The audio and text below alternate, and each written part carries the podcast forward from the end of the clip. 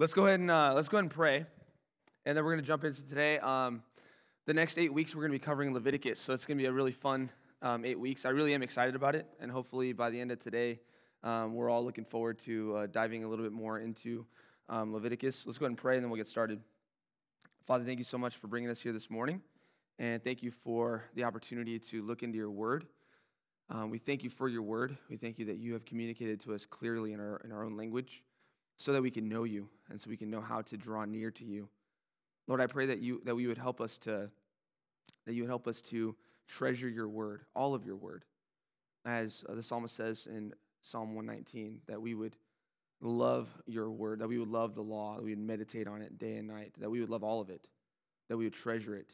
Um, Lord, I pray that you would help us to, um, to see what you have for us in Leviticus more clearly through this, these next few weeks, and that, um, that you'd be honored in that, that it would enrich our lives. And um, I praise in Jesus' name. Amen. Okay, so for those of you that don't know me, I think I know everybody in here, though, so I won't introduce myself. I'm James. Just introduce myself. Um, so, as I was thinking about what to teach uh, for the next eight weeks, uh, you know, Mark came to me and said, "Hey, it'd be great if you taught something during equipping hour um, we don't know what that is, so whatever ideas you have, we're open for it. I said, okay, so I threw out a few different ideas. Um, he wanted me to make sure that I wasn't just being the missions guy. So every time I speak, I'm talking about missions or making disciples or evangelism and things like that. That's good, and I love teaching on that, and I would do that all the time, every day, if I had the opportunity. Um, but I also enjoy other things. Like I also enjoy studying um, theology.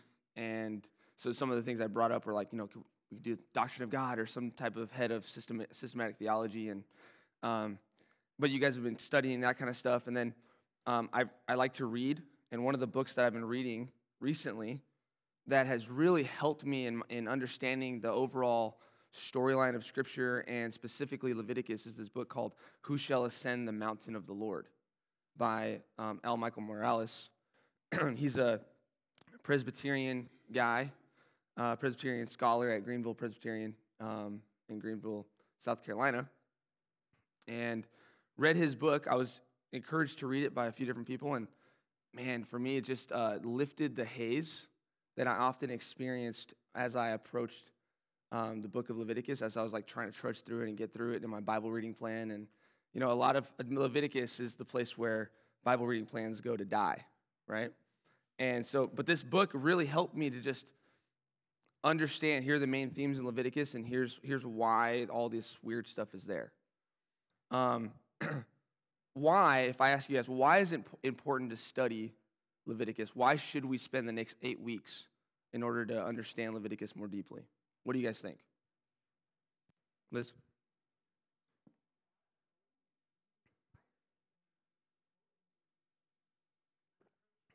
Mm-hmm. God's holiness. yeah, it, we can learn more about God's holiness by understanding Leviticus more deeply, right? And how to approach Him. What else? Mm-hmm.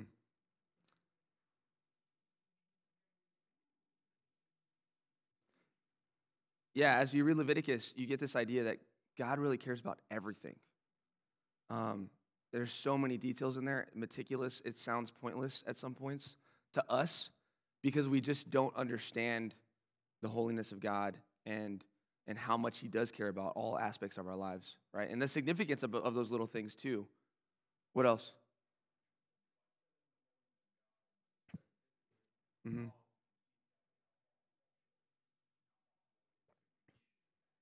Yeah, yeah. we understand the, the more we understand the law, the more we're going to realize how much we need the gospel, right? And so um, understanding Leviticus is going to help us draw that out as well. I think, too, just, just plainly, is that we struggle with Leviticus, don't we? I think most of us struggle with Leviticus. And so that's a good reason to study it, right? That's a good reason to study it. What are some questions and or struggles that you guys encounter as you approach Leviticus. I'm going to um, make a note of these things because I want to make sure that we kind of cover them as we go through in the next eight weeks. And then I'll kind of lay out my, uh, my outline for the next several weeks.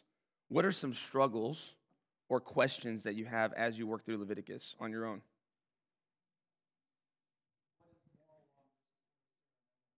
Okay. What is moral law? There's some there's some assumptions in that question, right? Um,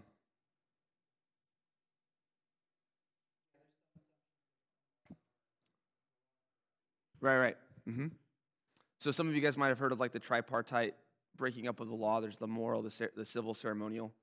Um, uh, some people agree with that, some people don't. So is there that breakup, and then which? How do you break it up? Yeah. Why is it important to me? Right? Why is it important to me? Because we can read through Leviticus and it feels very foreign, right? And and so why is this important to me? That's good.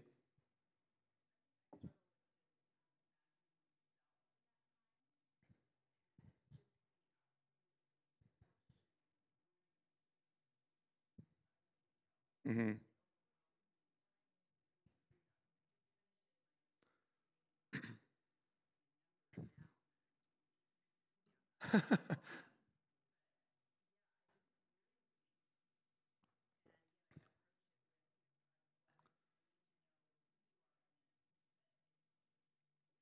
yeah. For me, that's perplexing because I go to I go to like Psalm 119, and he says, "Oh, how I love your law." Right? I meditate it. Day, I meditate on it day and night. It's my meditation day and night. It's like he he's talking about the law and I think he's referring in large part to Leviticus and the, and the Pentateuch, the Torah. Right? And so, but he says, he can say, I love it. And, and so, how do we understand Leviticus in a way that it's not, it doesn't make us weary, it doesn't make us burdensome, it's not burdensome for us. We, we can love it, you know? Because even someone in the Old Testament, in the Old Covenant, could say that.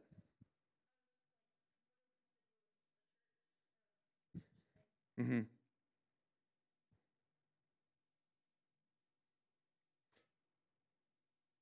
Anyone else?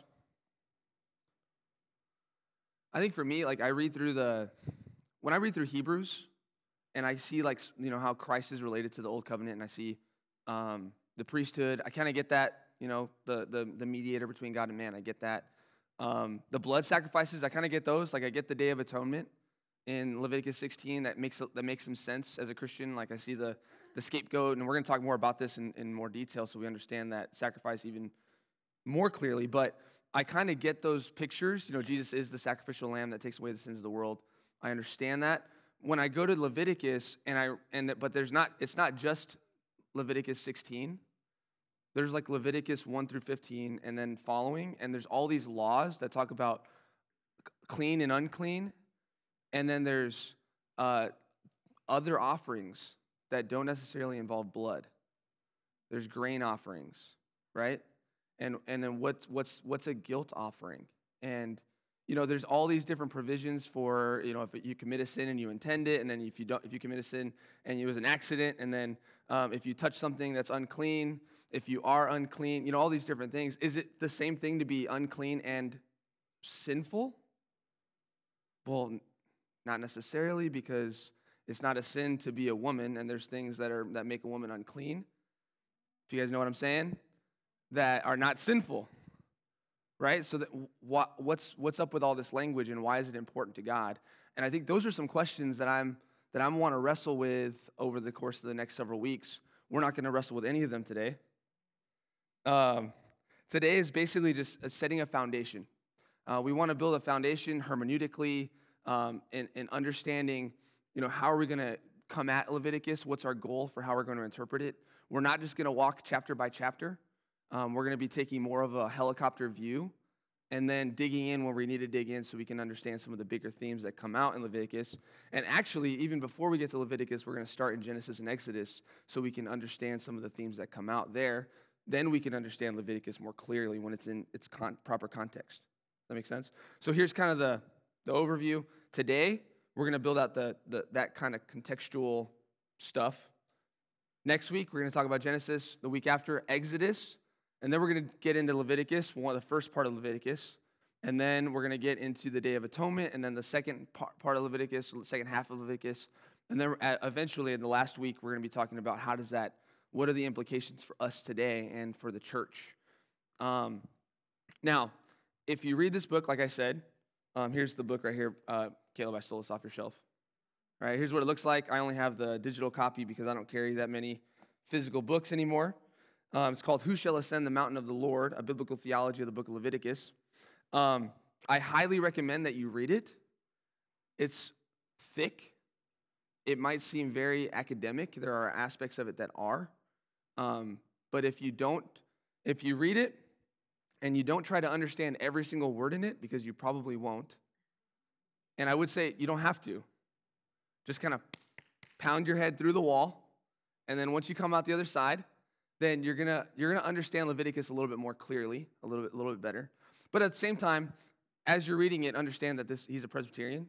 He's not a Baptist, so a lot of the a lot of things he's to draw some conclusions are to be more Presbyterian-y, and we might not agree with everything that he has to say, but that's fine. He's to draw a lot of really good conclusions that are just biblical and solid um, theologically that we can use and and um, for the enrichment of our lives. Okay, that's kind of the overlay of the of the, of the next few weeks. Um, on your notes there, you have some definitions, or you don't have definitions, you have some words, um, phrases that we need to define. So let's start with this one biblical theology. When I say biblical theology, in this course, we're going to be doing biblical theology. When I say that, what do I mean? And Caleb taught on biblical, who, who took uh, his class on biblical theology? Okay, so here's a test to see how well Caleb did. What is biblical theology? Okay, the study of God via the Bible. Good. When I say biblical theology, just yes or no, do I mean theology that is biblical? It's a trick question. Yeah, it's kind of, right? We want to do theology that is biblical, but that's not, that's not simply what is meant by biblical theology, right? Here's one definition of biblical theology that's given by D.A. Carson. I think it's helpful. Caleb gave this in his class. He told me that this is the definition he used. I want to use the same definition. Um, biblical theology seeks to uncover and articulate the unity of all the biblical texts taken together, resorting primarily to the categories of the texts themselves. Okay, I'm going to repeat that again and slower so you guys can write this down if you'd like. Biblical theology seeks to uncover and articulate the unity of all the biblical texts taken together, resorting primarily to the categories of the texts themselves. Okay? Um, there's some assumptions in here that the Bible is a unified book, right? And so we want to look into the categories of the texts themselves and bring out the theology that the Bible builds for us. Okay? So, another way of saying it is it's the theology of the Bible as it's developed throughout progressive revelation. Okay? So, we're going to be tracing the theology of the biblical writers in their historical context according to progressive revelation. Now, um, we're going to get to progressive revelation in a second. Here's a good quote from um, Andreas Kostenberger, uh, who's a theologian. I actually read, had to read his book in seminary on hermeneutics. He says this He said, Biblical theology flows naturally from careful biblical interpretation as it tries to explore the teachings and major themes of Scripture within the orbit of the overall biblical storyline. and we're going to get to why that's important for our study um, in a bit. So I mentioned progressive revelation. Who can I who can uh, define progressive revelation? What does that mean? Sure. Mm. Yeah, okay. Revelation about heaven. So you gave a good example. Heaven. Does the Old Testament say a lot about heaven? Not really, right? Not really at all. We can infer some things from the Old Testament about heaven, but we really get a lot of clarity in the New Testament, right? About heaven, about lots of themes. Does, does Genesis 1 to 3 specifically, Does that tell us about the temple? Another trick question. It kind of does, but not directly, right? I think, and we're going to see it start seeing this next week. I think that if you are reading Genesis one to three from an Israelite perspective, you know, um, sitting under Moses, having seen the tabernacle built, no, understanding the themes that are there and, and the importance of that, the significance of that, and then you read, you hear Genesis 1 to 3 read out loud, I think you're going to draw some conclusions there that relate Genesis 1 to 3, the Garden of Eden specifically, to temple language, tabernacle language, right? Now, does it tell us everything we need to know about the temple in Genesis 1 to 3? That theme is developed throughout Scripture, right? So that developing or, or building upon in Revelation is what we call progressive revelation. The idea that re- the revelation of God to man progresses throughout the Bible. Here's a, here's a quote by J. Alec Motyer. Motyer? Motyer? He says this Progressive revelation is not a movement from error to truth, but from truth to truth. So we don't go from here's some error that the Bible clears up later. No, what the Bible says before, it might be incomplete, but it's, it might be a shadow, but it's going to move from truth to truth. It's still true, right? so it moves from truth to truth, the lesser to the greater, the provisional to the permanent, the inadequate to the perfect. Indeed, cumulative revelation might be a preferable term, that idea of building on, on each other, on itself, right? When we do biblical theology, we're, we're tracing the theology of the Bible as, it, as, we are, as we're, we're dealing in, in accordance with progressive revelation. What does this, this author say about what this author said? What is what this author saying now? How does that build on what he said before? And we're watching the theology build in the scripture. Okay, next definition the Pentateuch. What's the Pentateuch? First five books of the Bible, right? Pentas five, Pentateuch, first five books of the Bible. Um, it's also referred to as the Torah and the law. These are different ways we can refer to the Pentateuch. Concentric. Concentric. This is a word that's pretty important in the book, um, and I actually had to look it up just to make sure I was right. What does the word concentric mean? Circles that, that are joined with a common center, right? So we, st- we think of concentric, we think of concentric circles, right? One circle around another, around another, and around another. They all have the same center point. So concentric is the idea of having a common center. So in terms of the Pentateuch, what we're going to talk about today is that the books are organized concentrically. That means that the books build on each other and they have, they have a, a common center. Okay? Another uh, term that's often used to kind of convey this um, or to capture this idea of concentricity is um, a chiasm. You guys heard of a chiasm? Right? So it's you know often used in the Psalms. It's an organizational tool that biblical authors would use to point to the center. Right? Yeah, it's basically like sandwiching. Yeah, exactly. So you might have one line, the first line corresponds to the last line, and then the second line corresponds to the second to last line, and then it culminates or climaxes in the center. And what's the point of the chiasm? Why, do we, why did they organize it like that? To point out what's important. And what's important? The center, the middle, right? So what we're going to see is that, that, that the Pentateuch has a concentric organizational structure that is meant to point us to a, a specific center and then we're going to talk about what that center is. Um, so let's go into the next section of our notes. Any questions so far? We're just kind of building out a foundation, right? Now we're gonna now we're gonna take like an over overhead view, very high view, um, looking at the structure of the Pentateuch in general. So Leviticus within the Pentateuch. So before we develop the biblical theology of Leviticus, let's first analyze the structure okay, of the whole Pentateuch itself. So, in this uh, chart that you see here, we're just looking at how the themes within the books themselves, kind of like the core themes that come out as you read Genesis, Exodus, Leviticus, Numbers, and Deuteronomy, how they can kind of point us to the center, which is, I'm going to argue, Leviticus. Okay, so look at Genesis.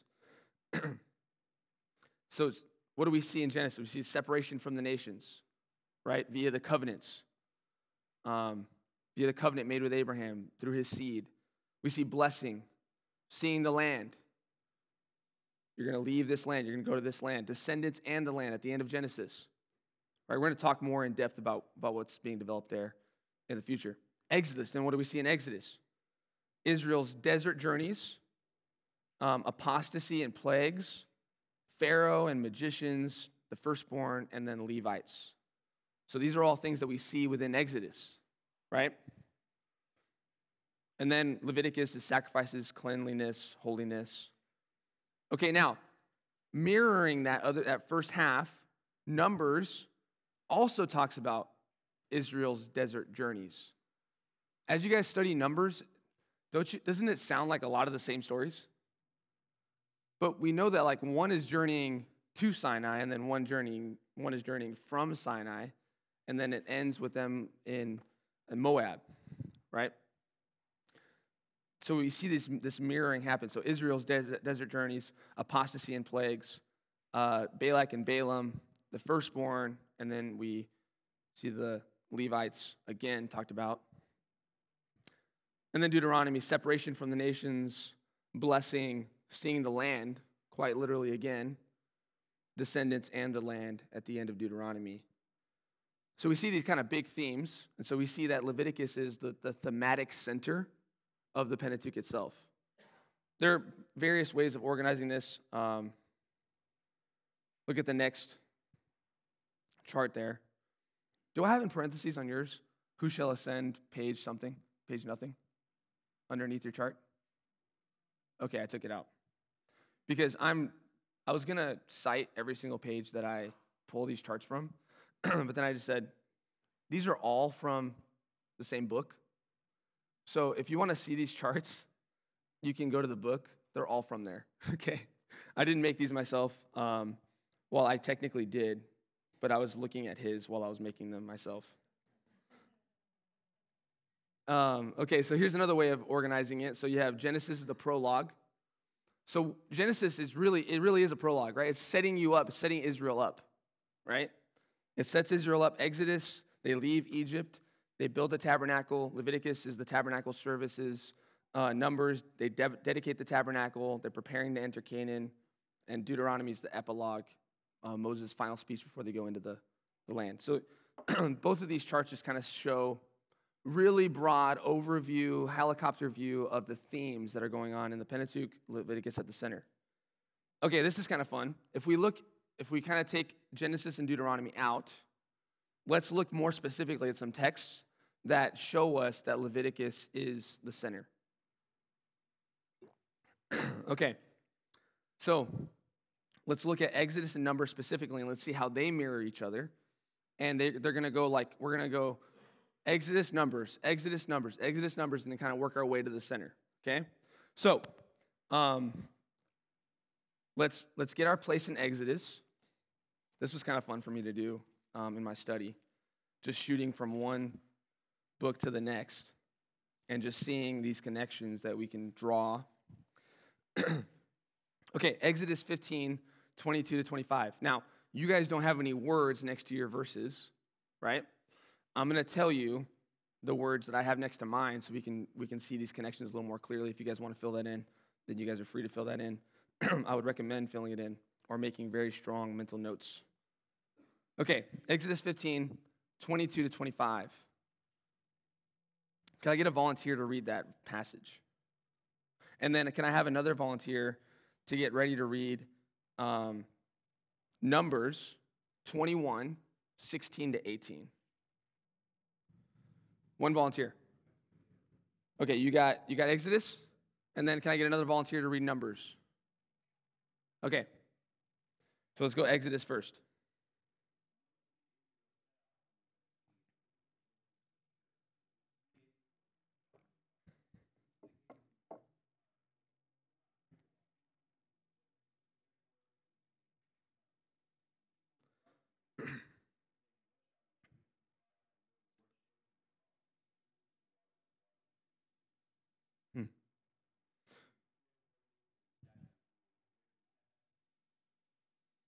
Okay, now let's go. Uh, thanks, thanks, Matt. Let's go to uh, Numbers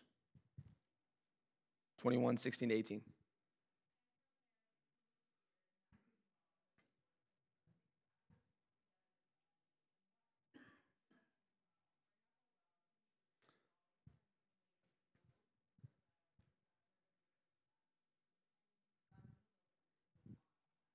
Mm-hmm. So next to the Exodus passage, you can write transformation of water from bitter to sweet. That's just what that story is about. and then uh, next to the Numbers passage down at the bottom, Numbers 21, 16 to 18, it's the spring, right? So the spring of water that comes out. See the comparison there? Uh, thematically, look at, uh, now let's go to Exodus 17, verses 1 to 7. Exodus 17, verses 1 to 7. I'll read this one. All the congregation of the people of Israel moved on from the wilderness of Sin by stages, according to the commandment of the Lord, and camped at Rephidim. But there was no water for the people to drink. Therefore, the people quarreled with Moses and said, Give us water to drink. And Moses said to them, Why do you quarrel with me? Why do you test the Lord? But the people thirsted there for water, and the, pe- and the people grumbled against Moses and said, Why did you bring us up out of Egypt to kill us and our children and our livestock with, with thirst? So Moses cried to the Lord, What shall I do with this people? They are almost ready to stone me. And the Lord said to Moses, Pass on before the people, taking with you some of the elders of Israel, and take in your hand the staff with which you struck the Nile, and go. Behold, I will stand before you there on the rock at Horeb, and you shall strike the rock, and water shall come out of it, and the people will drink. And Moses did so in the sight of the elders of Israel. And he called the name of the place Massah and Meribah because of the quarreling of the people of Israel and because they tested the Lord by saying, is the Lord among us or not? Okay, now go from that passage and go back to Numbers, and we're going to go to Numbers uh, 20, verses 1 to 13.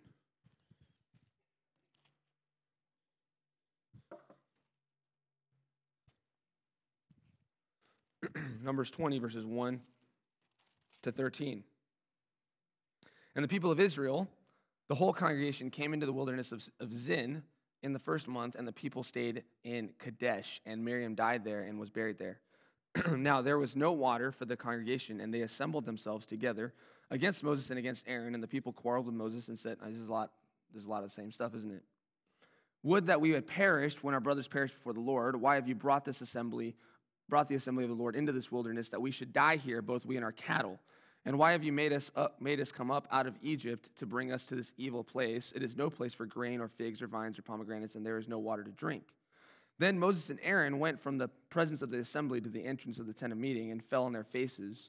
And the glory of the Lord appeared to them. And the Lord spoke to Moses, saying, Take the staff and assemble the congregation, you and Aaron your brother, and tell the rock, tell the rock before their eyes to yield its water. So you shall bring water out of the, of the rock for them and give drink to the congregation and their cattle. And Mo- Moses took the staff from before the Lord as he had commanded him. Then Moses and Aaron gathered the assembly together before the rock, and he said to them, Hear now, you rebels, shall we bring water for you out of this rock? And Moses lifted up his hand and struck the rock with his staff twice, and water came out abundantly, and the congregation drank and their livestock. And the Lord said to Moses and Aaron, Because you did not believe in me, to uphold me as holy in the eyes of the people of Israel. Therefore, you shall not bring this assembly into the land that I have given them. These are the waters of Meribah, where the people of Israel quarreled with the Lord, and through them he showed himself holy. See the similarities? Right? Big themes here, right? So, is it the same event? No, it's not. This is like, this is separated by decades, right? But is Israel doing a good job of learning their lesson? No, not at all. And is Moses doing a good job of learning his lessons? Not really. He, this passage disqualifies Moses from taking the people into Canaan. Okay? But what we want to see here is there's, there's, there's common themes, right? He's going to provide water through the rock. The first one, he tells them, strike the rock. The second one, Moses is ticked off and he strikes the rock, even though he says, say to the rock, right? And Moses demonstrates faithlessness there, and, and, and God just tells him, No, you're not gonna, you're not gonna take my people into the promised land. So this happens. We're not gonna walk through every passage. If we had time, we would, but I would say do it on your own, just as a as a as an exercise in understanding the scriptures a little more clearly. Walk from passage to passage and see how how um, Moses is thematically arranging his books, right? now, we read our chat, we read our books, our Bible, and they have chapters and verses, right? Did did did um, the original Hebrew have chapters and verses? No, they didn't even have vowel markers. So they didn't have vowel markers. So how did they how did they tell their readers, hey, these are the chapters? They would use structures like this. They would use these, these themes or words that would introduce like this is a new section, right? This is a new section. Um, this is a new, this is a theme that you're going to see again, or that you've saw that you've seen before, and here it is again. And what Moses does is he does this in this mirroring fashion, working backwards or working um, forward and then backwards in order to point at one particular center. I lost my notes here. So this is that idea of con- concentricity, right? it goes all the way. You can see. So let's go to the let's go to the next section. So Exodus 17, 8 to 16. Um, so for the previous sections, water from the rock for both B and B with the apostrophe, okay? C is talks about um, the Amalekite Israelite war. The Amalekite Israelite war. You can see that also in Numbers 1439 through 45. So you can put Amalekite Israelite war next to those two. D, chapter 18 in Leviticus, or in, in, in Exodus, talks about leadership relief for Moses, this, this advice to, to raise up elders to help him with, um, with the work. Same thing happens in Numbers chapter 11. Um, Exodus 18 talks about Moses' father in law. Numbers 10 talks about Moses' father in law leaving him. Exodus 19, they arrive at Sinai. Numbers 10, they depart from Sinai. So they arrive at Sinai, they depart from Sinai, and then everything works out from there. Okay? So everything's working to the center. And so then between Exodus 19 and, and Numbers 10, you have Sinai. And Leviticus happens exclusively where? At Sinai, right? So literarily, the book also is framed by a, by a date notice. Go to Exodus 40, verse 17. Exodus 40, verse 17.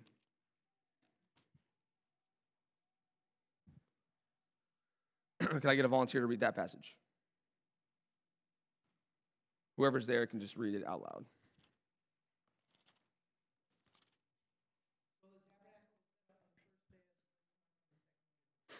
All right, so we have first day of the first month of the second year. Numbers 1 1. The Lord spoke to Moses in the wilderness of Sinai in the tent of meeting on the first day of the second month, on the second year, after they had come out of the land of Egypt. So Leviticus happens in between this, this period, right? it covers that, that month where God is giving the law to Moses.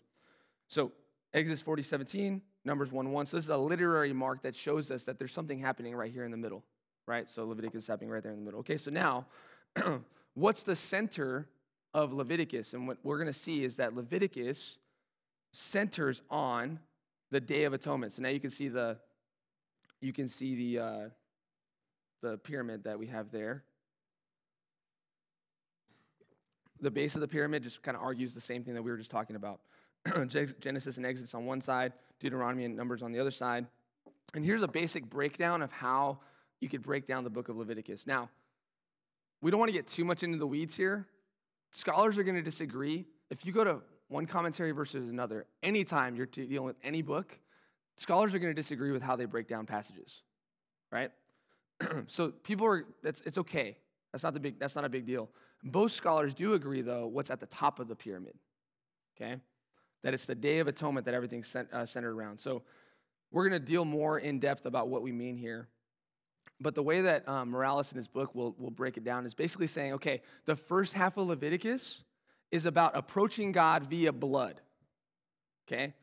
We need to approach God, we need to figure out how to approach God, and it's through the sacrifices right? Through the, through the, um, the priesthood rituals. This is how you approach God. And then there's the Day of Atonement right at the middle. And then the second half has to do with how do we live in God's presence now? How do we live in God's presence? So it's mainly focused on holiness. And one thing that I really appreciate about, about what he, his, his focus on holiness is that holiness is not an end in itself. The argument in Leviticus is that holiness is, is the means to dwelling with God in his presence. So we need holiness to be with God. The question then becomes how do we get holy? And that's what Leviticus is about. Another picture down at the bottom, um, quite, quite analogically and literally, metaphorically, the, the, the Pentateuch is organized in kind of this mountain form, like this pyramid, right? And at the top of the mountain is the Day of Atonement. That's the, the smoke that's coming out of the tabernacle. that's not actually what the tabernacle looked like. I just looked up tent on Canva, and that's what came up. So, the tabernacle, at the top, the Day of Atonement. So, Leviticus is the tabernacle. Mount Sinai is that period between Exodus 18 or Exodus 19 and, and Numbers 10 there. So that's the organ, organizational structure of Leviticus, of, of the Pentateuch, showing that Leviticus is in the center and the Day of Atonement in the center of Leviticus. okay, so what's the theme of Leviticus? We're not going to prove it today. We're going to prove it over the course of the next several weeks, okay? The theme of Leviticus is what Morales says in his book. The primary theme and theology of Leviticus and of the Pentateuch as a whole is Yahweh's opening a way for humanity to dwell in the divine presence. Yahweh's opening a way for humanity to dwell in the divine presence. Let's go to Psalm 24 to wrap up here. Psalm 24.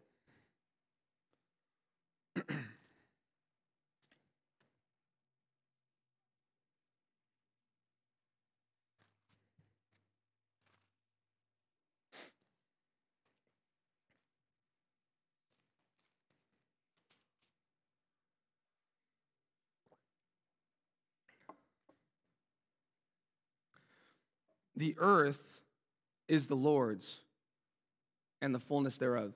Sorry, a psalm of David. That's part of the psalm. A psalm of David.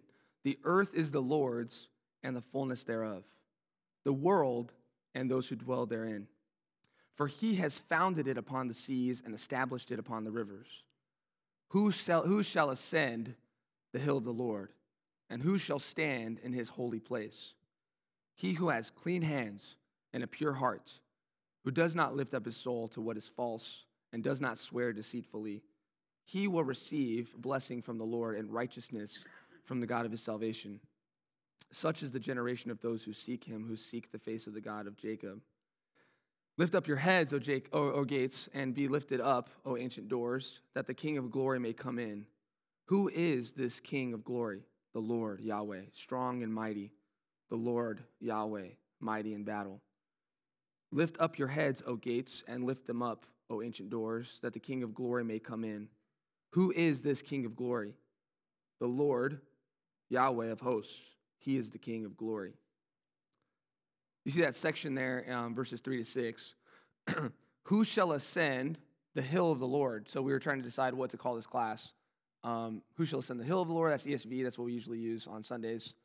Or who shall ascend the mountain of the Lord? That's NASB and other translations. Um, we were going to go with hill because that's what we use in our translations. The book's called Mountain. Caleb said hill was kind of soft, so we were going to go with mountain instead, right? mountain does kind of sound more, you know what I mean? So, who shall ascend the hill or the mountain of the Lord? What is that hill? What is that mountain? What does that represent? It's the meeting place with God. Who's going who can meet with him?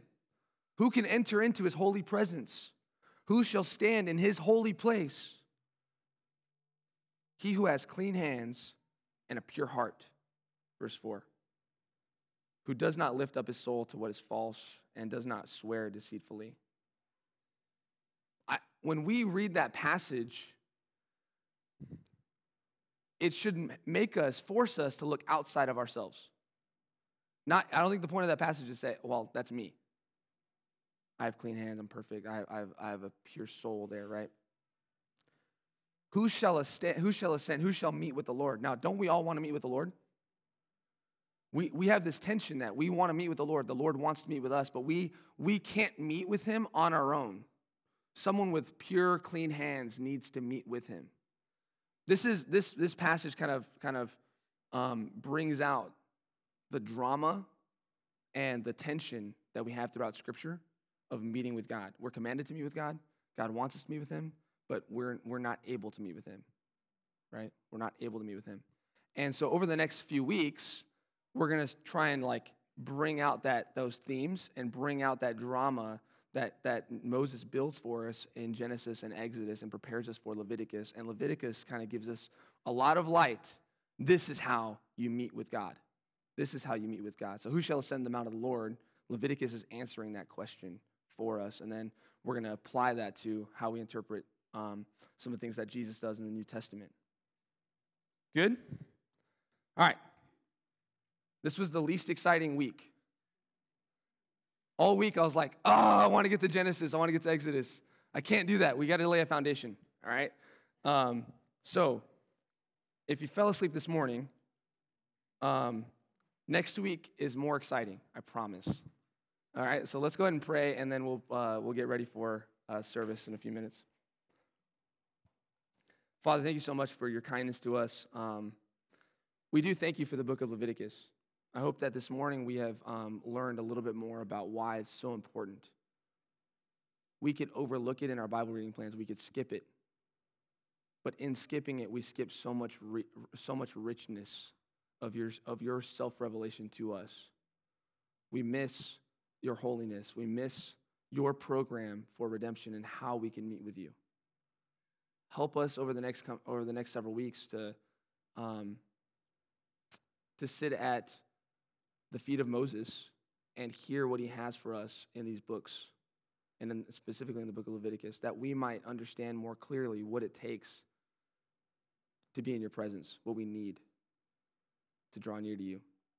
We thank you that you are a God who desires to be in fellowship with us, who desires to have communion with us. Who are we that you are mindful of us? We're nothing, but you are a God who has drawn near to us and you're a God that's made a way for that to be so. We thank you so much for your grace. I pray for the service. I pray for um, Mark as he preaches. I pray that he would preach clearly, that he would preach what your text says, and that, um, that you would be honored in the proclamation of your word, that your son would be um, exalted today in song, in prayer, in the reading of your word, in the preaching of your word. I pray that you would bless our fellowship with one another, that we would, um, that we would move towards one another, and that we would encourage one another through prayer, through singing. Um, Lord, I pray that you would be just honored in all day today in our efforts to, to bring to you a worship that is worthy of you. I praise in Jesus' name. Amen.